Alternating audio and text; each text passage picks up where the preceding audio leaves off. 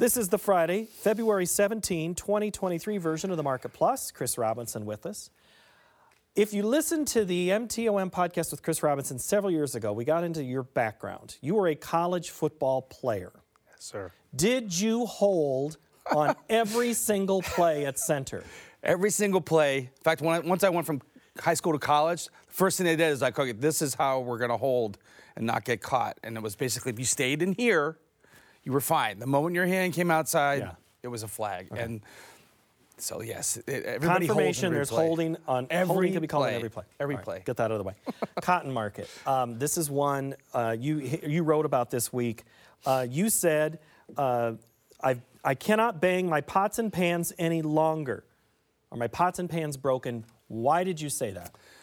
Well, I was looking at new crop, not an old crop Sure. particularly, but um, it's been a very technical market. We had a really nasty sell-off, and then a rebound. Um, the last sell-off in new crop corn, we dropped. I think it was 25 cents, from 90 to 65, or don't quote from yeah 95 to 60, and that was the stone cold low. And then we we rallied 17 bucks, so that was a big rally. Um, and it was also a 62% retracement, which is a technical thing that attracts a lot of attention out there. Sometimes it works, sometimes it doesn't. We sat there for a month, and I'm like, hey, this is a gift. It's a gift. Don't you're not capping the top, but you know, sell some bushels, buy some puts, and then lo and behold, this this week here, we finally fell out of bed. They tried, tried, tried, tried. It's like uh, you know the the wolf blowing down the, the house. It's like Yeah. huff and puff. They finally blew it down. Now I'm not saying we can't go above that. I think it was uh, uh, 85 level or whatever it was, but um, Yeah, we closed. yeah, we closed today at 80. yeah, so Mm-hmm. 85 forever. And then now, what, what I don't want to see is nobody does anything until we go back down to 62 or 60. Something strange happens. Because a lot of that's depending on Chinese demand. And we talked a little bit about this earlier because everybody thought that once the lunar year was over and they reopened, China's the biggest end user and producer. I mean, they, they really dominate that market. And I think that's another thing. People got ahead of themselves thinking, okay, here comes China. China hasn't showed up. And it was like the lifeguard blew the whistle this week. You know, so and, and cotton is a dangerous trade a- Yeah. anyhow. So when they give you that m- opportunity to set a good hedge, it was there. And we'll get more opportunities the rest of the year. But it applies to all the commodities, really. Yes, Some of that yes. same knowledge. Okay, so this one, uh, let's Scott, uh, start with Scott in Illinois via Twitter. If a producer now can see profits at these price levels and buys 85% of crop insurance, why would he not price the other 15% now, even if it's with puts to keep the upside open? Is it because of bragging rights at the coffee shop? Well, yes. I mean, at the end of the day, two things drive the market, right? Fear and greed. And last year, we all watched January, February, March, we took off. And anybody who sold too early regretted it. And then the same thing, that same fear let you sit through a $2 break when everybody thought, well, here comes the weather market, here comes the weather market. So that's, uh, uh, I always say this in my, in my program and when I work with my clients, nothing beats a good cash sale. At the end of the day, that's what we're trying to do get you positioned to make a good cash sale. And the put is the perfect way to do it. But people don't want to spend the money on the put. It's like you want to try and time it. You can't, you know, it's, you can't have your cake and eat it too. The nice thing is now they've got these weekly options, monthly options, shorter dated options. Back, you know, 10, 12 years ago, you used to have to go out and buy 300 days worth of time. You don't have to do that now. So the market's giving you a chance to protect when you want to. Uh, but again, the whole game, as far as I'm concerned, is getting you to make good cash sales. And if you're profitable at these levels, lock it in. You know? So Is fear and greed driving us on why old crop corn and beans have been kind of stuck? Because people are hesitant. Matt Bennett, I told you between shows, said last week he found out nobody, he was surprised how many people still had grain in the bin. yeah. You were not surprised at that statement. Why are we not selling? Farmers always want to hold on to their corn, and they most of them get rid of their beans. They may have a few beans left, but a lot of guys are sitting on a lot of corn. Trust me, and which is great because you know we're, we're kind of wait and see. Are we going to get a demand market? Are we going to get a weather issue? So, but what I would say is this: if you've got the grain, you need to keep a floor under it, just just in case we break out of this range. And old crop corn is, I call it the, the triangle of shame. For three months, we've been, we can't get above about 690, we can't get below 660. sooner or later, and I don't know when it's going to happen, so it's going to break out. Now, I've got clients that are end users that we've got calls on in case we go north of seven bucks. But I've got puts on for anybody that's worried about what? Uh, a big drop in price. And I'm talking about 30, 40 cents. Some correction, somebody says something, something changes. Uh, you know, not a black swan event. You're just saying a, a simple thing. Yeah, something okay. simple. But but these markets, and, and that's one thing I learned on the floor the guys taught me corn is a grinding market. It grinds, grinds, grinds, and then it moves. With soybeans are more like crazy, crazy, crazy. But corn generally is a grinding, grinding market, and then when it goes, it goes. So um, rather than fall over yourself saying, I know where the highs are going to be and the lows are going to be, take what they're giving you, keep your protection cheap, as cheap as you can, And the name of the game is to try and make good cash sales. But uh, yeah, I mean, if you think there's a possibility that we get $8 corn again, which everybody wants to see, um, and I, I, talked to one of my guys today. I said, well, if it gets back to eight dollars, you're not going to sell it anyhow. you know, because it could get to nine. It could, right. right, right. So that's when a put can help you. Yeah. Um, and uh, so yeah, I, I'm a glass half full person. It's nice to be where we're sitting at right now. What I don't want to see is a trip back down to the July lows.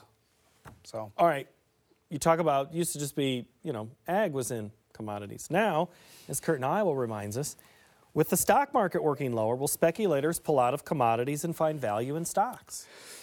I'm more concerned. I mean, the stock market keeps hanging in there, right? It's you know we're only about seven or eight percent off our all-time highs in the Dow, maybe a little bit worse in the in the S&P, and um, so you can fall over yourself about that. Here's what I'll say about the stock market. Peter Lynch, he managed money for a long, long time. He averaged 30% over his year, but if you look at the people that managed, that had money with him, they only made 7% because they kept getting in and getting out and getting in and getting out. So the stock market, I think, is a longer term issue. Um, you will see money move if they think there's a story. That was one of the reasons we had such a good bull move off of the lows of the pandemic because everybody wanted to own commodities, right? And looking back now, they're probably going to study that in econ classes. We're like, wow, that was a great opportunity when everybody was scared to, to, to catch that move. This correction that we had after about the summertime, a lot of that was money coming out, money coming out because they were like, okay, the recession's coming. We've all been told for six months the recession's going to come. But at the end of the day, money will chase the next big idea. If we get a weather market, it's you know it's one click of the button and they're back long. I'm really anxious to see what the commitment of traders says when they give it back to us because that's something to look at every week.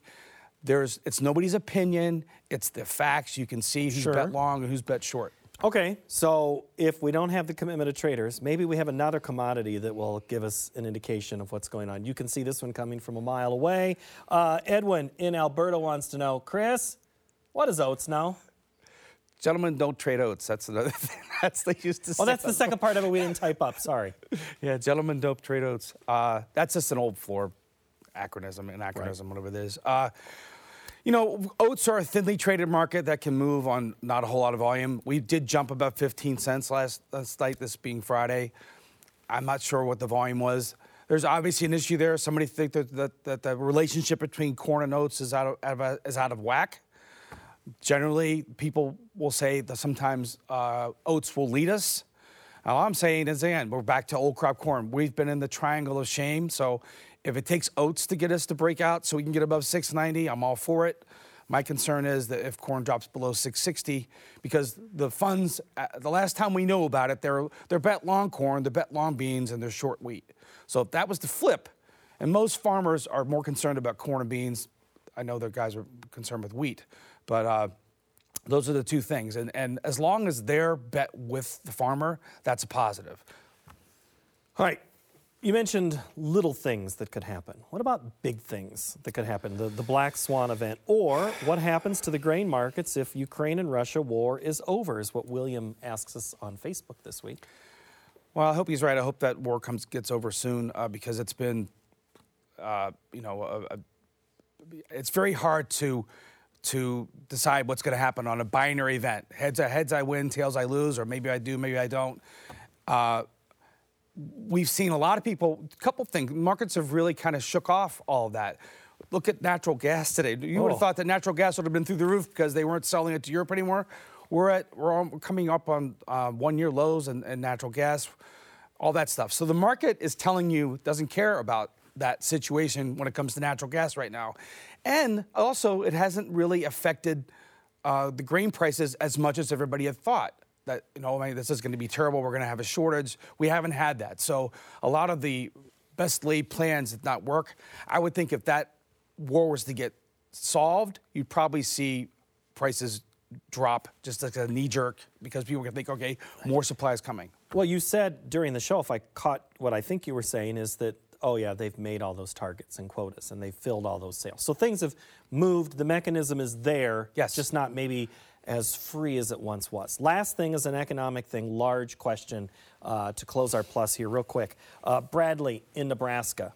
real quick. Attending UNL in the early 1990s, Dr. James Kendrick taught about the John Deere low, a theory that prices in March are depressed because of farmers selling grain to make land rent and farm equipment payments. Is the John Deere low still relevant?